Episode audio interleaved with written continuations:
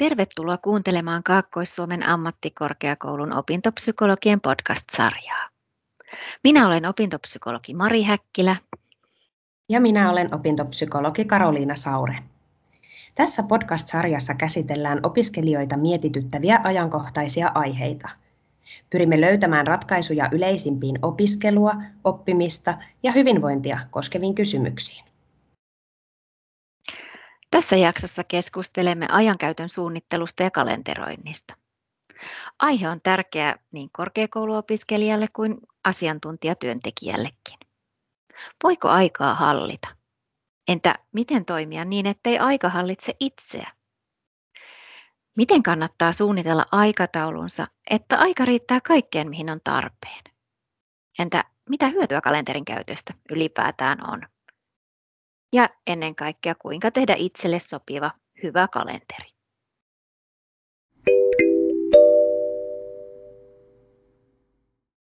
Karoliina, voiko aikaa hallita? No siinäpä hyvä kysymys heti alkuun. Ei aikaa sinänsä voi hallita. Sehän on vakio ja kaikille meille sama. Mutta oma ajankäyttöään kyllä voi hallita miksi ajankäyttöä sitten pitäisi suunnitella ja miksi hankkia kalenteri? Ei voisi mennä vaan fiiliksen mukaan tilanteesta toiseen. Eikö se olisi aika stressitöntä? No joo, välillä elämässä voikin tietysti mennä stressittömästi fiiliksen mukaan ilman ajankäytön suunnittelua ja erityisempää kalenterointia. Mutta kai aika harvan elämä on tällaista koko ajan. Korkeakouluopinnot sisältää monenlaisia erikokoisia ja tasoisia tavoitteita, joihin tähtääminen on kalenterin avulla huomattavasti helpompaa. Sitä paitsi kalenterointi on ehkä jopa paras ase vitkuttelua eli prokrastinaatiota vastaan. Aivan. Lomahan voi olla juuri fiiliksen mukaan menemistä ja tekemistä, mutta harvan opiskelu ja työelämä taipuu siihen. Ja lopulta enemmän voi tulla stressiä siitä, että yrittää pitää kaikkia asioita mielessä ja muistaa, että mitä piti tehdä ja milloin niitä piti tehdä. No just näin. Yhteiskunta on kehittynyt paljon nopeammin kuin ihmisaivot ja tämähän tarkoittaa sitä, että me eletään nykyään ympäristössä, johon meidän aivot ei ole täysin sopeutunut. Jokainen varmaan tunnistaa tämän esimerkiksi sellaisessa tilanteessa, jossa on monta deadlinea muistettavana ja ilman muistin tukea osa niistä unohtuu varmasti. Meillä on sisäsyntyinen kyky pitää mielessä vain muutama asia kerrallaan. Ja sen takia liiallisen kormituksen ehkäisemiseksi me tarvitaan apuvälineitä. Ja kalenteri on yksi tällainen loistava apuväline. No, miten ajan saa sitten riittämään kaikkeen tarpeelliseen? Meillä monella on kuitenkin aika paljon asioita elämässä, niin kuin opiskelu tai työ, sitten vapaa-ajan tekemiset, ihmissuhteet, perhe, harrastukset ja niin edelleen. No niinpä. Se vaatii sitä, että ensin pohtii, mitä se tarpeellinen just itselle on. Kaikkea kun ei vaan voi saada. Ja tässäkin asiassa on hyvä ottaa huomioon myös tämä meidän ympäröivä yhteiskunta. Me eletään lukuisten mahdollisuuksien äärellä ja kun yhden ihmiselämän aikana ehtii kuitenkin tehdä vaan sen rajatun määrän asioita, niin, niin siellä on pakko lähteä vähän miettimään sitä, että mitä, mitä itse juuri haluaa omalla ajallaan tehdä.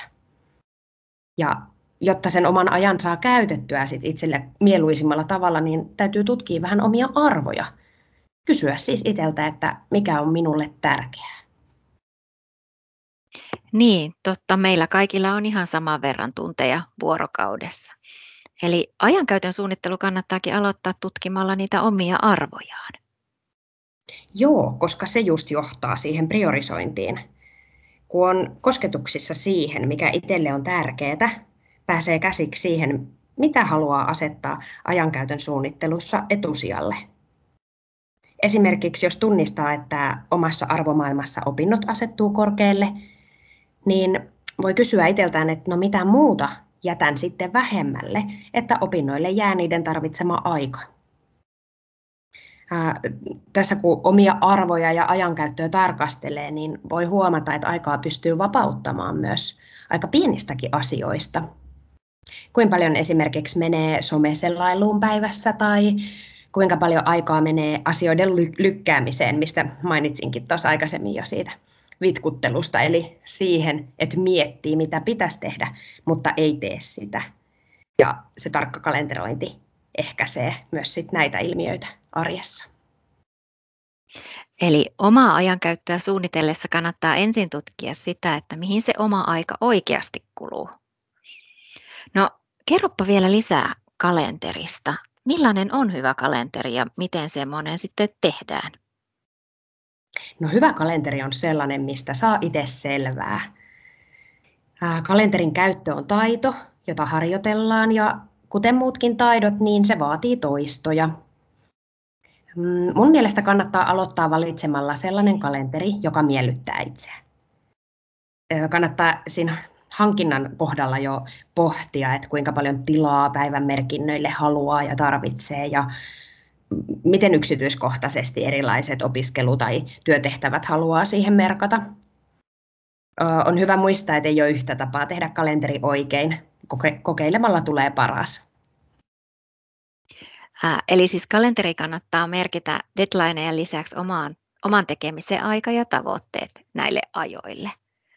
No, alkuun oli puhetta siitä, miten kalenterointi parhaimmillaan taklaa vitkuttelua.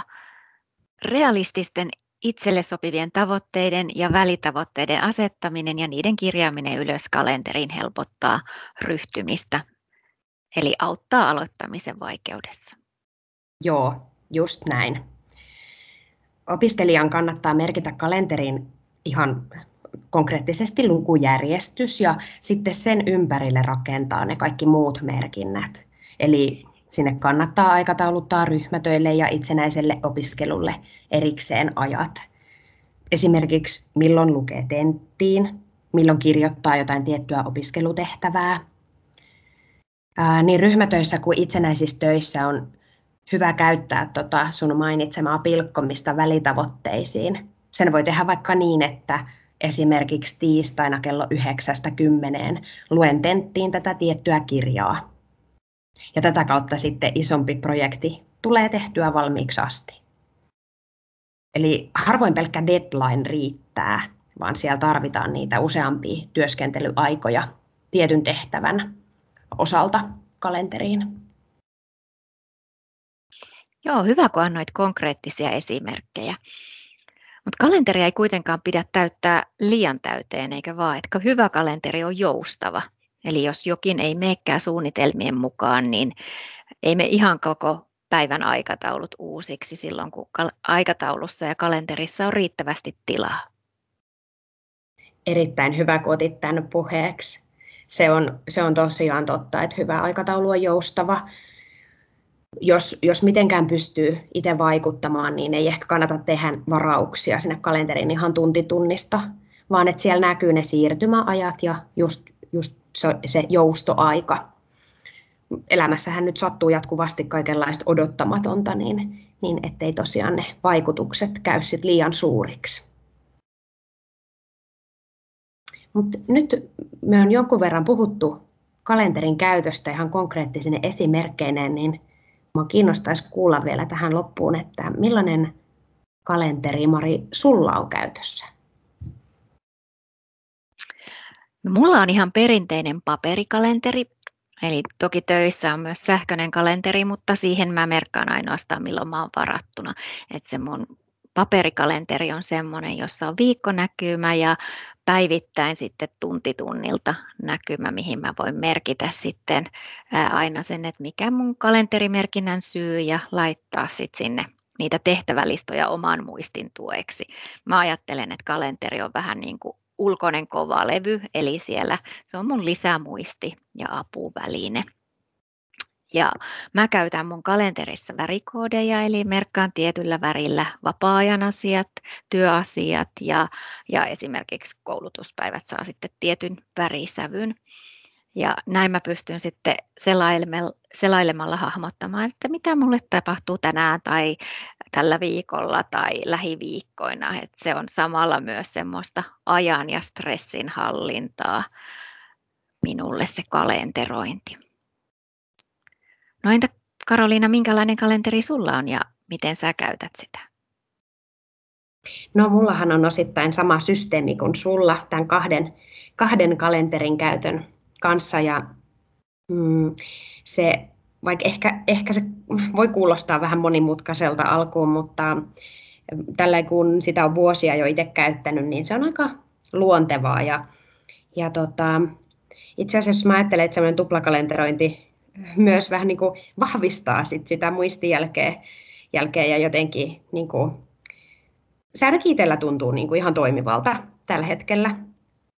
Alun perinhän mä oon paperikalenteri-ihminen, kyllä mä tykkään kirjoittaa itse käsin ylös ja, ja, ja sillä niin kuin hahmottaa ihan availemalla just niitä kalenterin sivuja, mistä säkin puhuit tuosta visuaalisesta hahmottamisesta. Ja, ja tota, tosiaan kaikki, työ, kaikki työtehtävät on kalenterissa ja myös semmoiset vapaa-ajan menot, missä on, mitkä on jollain tavalla sidottu kellonaikaan, vaikka, vaikka jotkut tiettyyn aikaan sidotut liikuntatunnit on siellä, mutta muuten mä pyrin pitämään kalenteria sitten mahdollisimman vapaana ja että arki-iltasi ja viikonloppusi on myös paljon tyhjää, just sitä fiiliksen mukaan toteutettavaa stressitöntä elämää.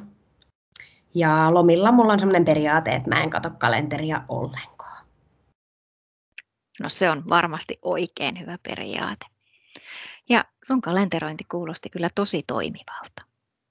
Ja kiitos Karoliina, kun jaoit tänään tässä jaksossa vinkkejä kalenterin käyttöön.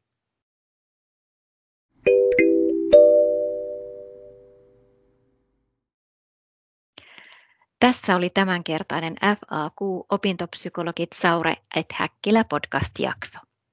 Toivottavasti löydät tästä jaksosta vinkkejä ajankäyttösi ja kalenterointisi suunnitteluun. Palataan taas seuraavassa jaksossa.